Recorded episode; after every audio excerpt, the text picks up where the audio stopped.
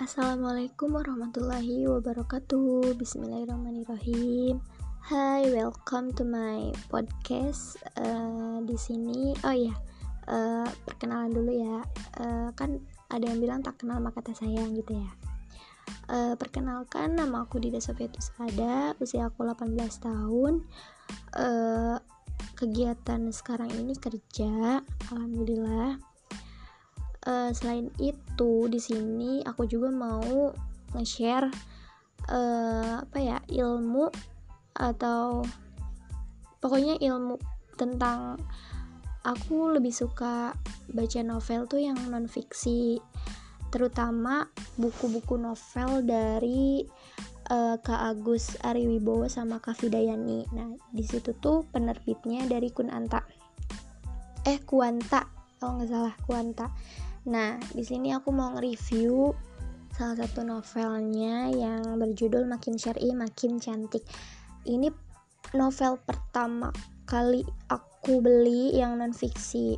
Nah, di sini aku mau nge-review salah satu pokoknya uh, ilmu yang aku dapat aja gitu ya, pengen men-share sama kalian khususnya bagi para muslimah gitu.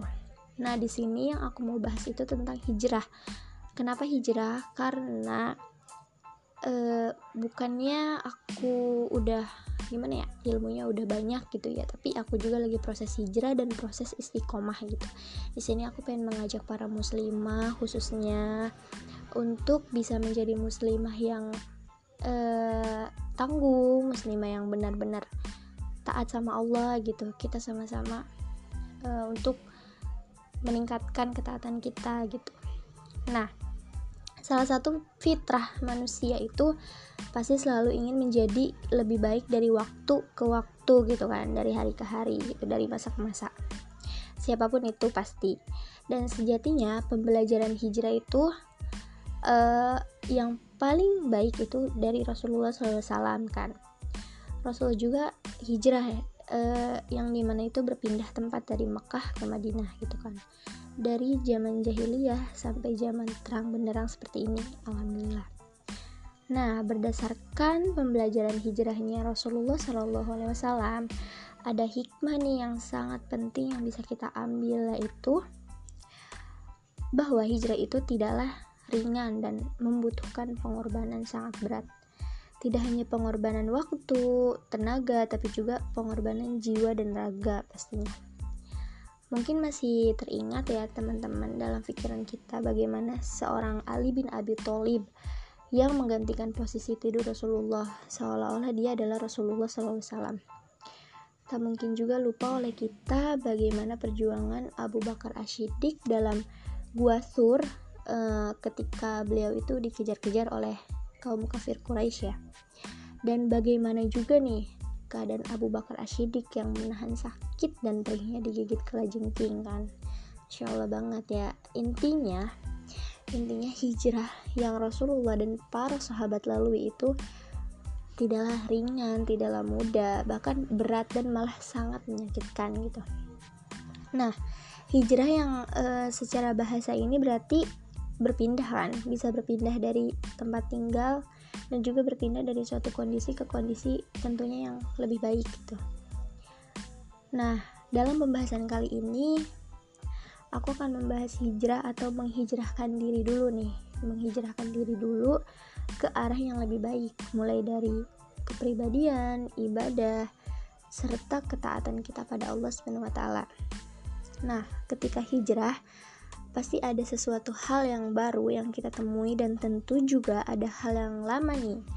Apalagi hal yang lama itu yang gimana yang mesti kita tinggalkan dan lupakan gitu yang buruk-buruk. Nah ketika kita menemui hal-hal yang baru pasti kita tidak langsung menerima hal baru itu gitu. Pasti kita butuh penyesuaian kita gitu butuh adaptasi dulu gitu kan Contohnya kayak awalnya belum berhijab, ketika hijrah mencoba pakai hijab.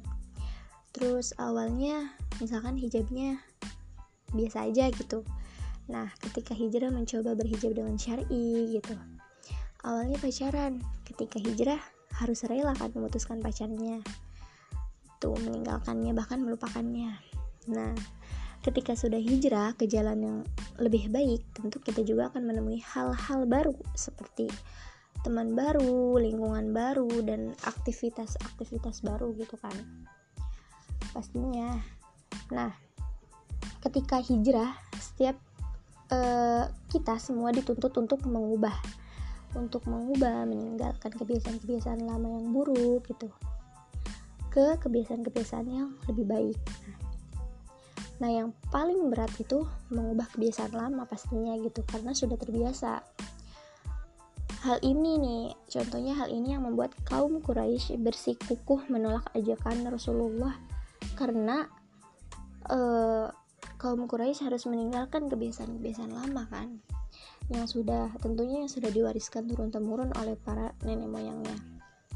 Padahal, padahal mereka kaum Quraisy ini sangat percaya pada Rasulullah karena mereka tahu kalau Rasulullah itu tidak pernah berbohong di setiap ucapannya. Namun karena perkataan Rasulullah itu mengajak mereka untuk meninggalkan kebiasaan-kebiasaan lamanya, inilah yang belum bisa mereka tinggalkan gitu. Jadi mereka belum beradaptasi gitu dengan hal yang baru. Lalu gimana dengan kita? Apakah kita ingin hijrah berubah ke arah yang lebih baik sekarang tanpa tapi dan nanti atau uh, dulu aja deh hijabin dulu hati gitu kan? Uh, gimana ya teman-teman solihah? Sebenarnya uh, berhijab berhijab ini kan sudah sudah Allah perintahkan di Quran surat An-Nur ayat 31 gitu jadi di sini kita kita semua sebagai para muslimah tentunya pengen menjadi muslimah yang sebenarnya gitu. Ya walaupun akhlak kita belum baik tapi kita kurangin dosa kita gitu. Kita coba dulu untuk berhijab dulu dan insya Allah lama kelamaan gitu. Kita bisa menjadi muslimah yang syari muslimah yang bukan hanya penampilan gitu tapi hijab hati kita juga gitu kan e, mungkin sekian aja gitu e, obrolan kita tentang hijrah untuk para muslimah tentunya. E, pokoknya di podcast ini selain tentang hijrah gitu kan pokoknya masih banyak deh yang aku pengen share gitu. Apalagi uh, ilmu ilmu tentang agama gitu kan. Uh, tapi sumbernya juga bukan dari novel aja sih gitu. Pokoknya dari berbagai sumber deh intinya. Oke okay, uh, eh, sekian podcast pertama kali ini. Semoga kita bisa bertemu di podcast selanjutnya. Wassalamualaikum warahmatullahi wabarakatuh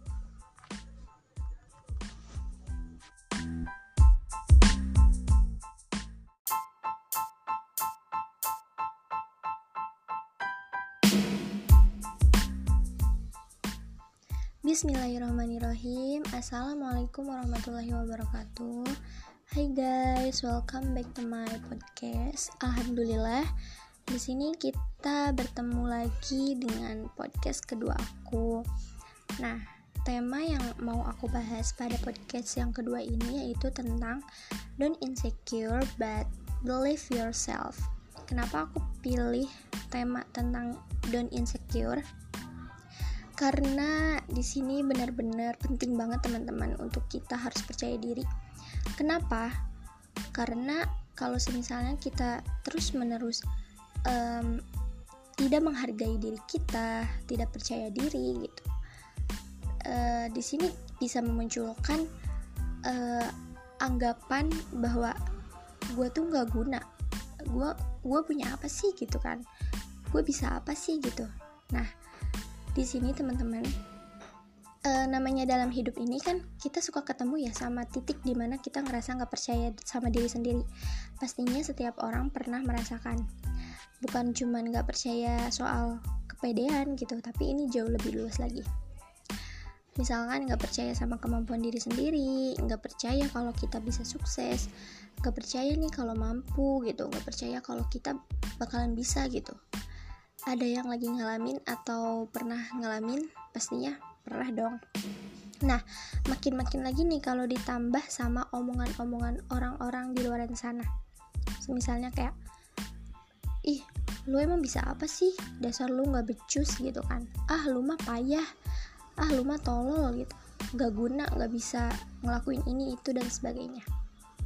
Nah teman-teman dari omongan-omongan ini bisa kita uh, gimana ya bisa buat diri kita ini jadi insecure gitu kan.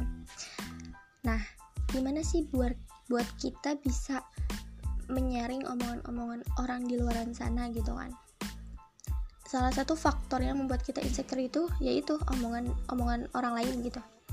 Nah selain omongan dari orang lain yang kedua itu dari uh, penglihatan dan pendengaran kita. Maksudnya gini ketika kita ketika kita memainkan sosial media semisalnya Instagram gitu kan. Nah kita lagi scroll Instagram gitu. Terus ada postingan nih dari misalnya dari artis gitu kan atau selebritis. Ih dia cantik banget sih gitu kan. Ih dia fashionnya stylish banget. Lah gua apa gitu kan? Ya item pen pendek gendut atau segala macam gitu ya. Nah dari pemikiran dan penglihatan kita terhadap orang lain bisa memicu uh, kita berpikiran bahwa kita ini sedang insecure gitu.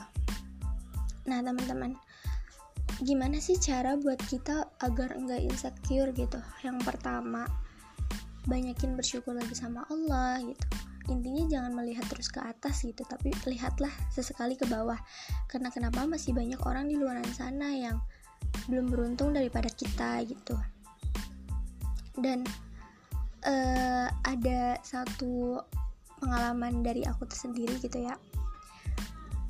Uh, insecure. Yang membuat insecure itu semisalnya nih ada temen gitu ya dia niatnya tuh emang care sama kita peduli gitu. Tapi caranya aja yang salah gitu tempatnya aja yang salah. Dia tuh pengen menasehati kita. Contohnya gini uh, Idit lu harusnya jadi orang tuh jangan gini gini gini gini gitu gitu pokoknya. Uh, ngomong ngomongnya emang namanya udah teman deket gitu ya ngomongnya jadi kayak ya kayak saudara aja gitu ya belak belakan gitu. Tapi salahnya itu penempatan saat dia ngomong gitu. Di situ tuh situasinya lagi rame atau emang mereka berdua doang gitu. Nah seharusnya untuk teman-teman yang mau menasehati temennya lagi kayak gitu carilah momen-momen tertentu dan tolong hargai gitu ketika dia itu lagi mood atau enggak. Terus situasinya lagi rame atau cuman mereka berdua doang gitu. Jangan sampai membuat uh, dia itu jadi tersinggung kayak gitu. Ya emang sih menurut pemikiran kita di orang gue cuma ngomong kayak gini doang kan ya dianya aja yang lebay gitu kan. Nah teman-teman setiap manusia kan memiliki sifatnya masing-masing karakteristik masing-masing gitu. Kita nggak bisa menyamakan dia dengan kita gitu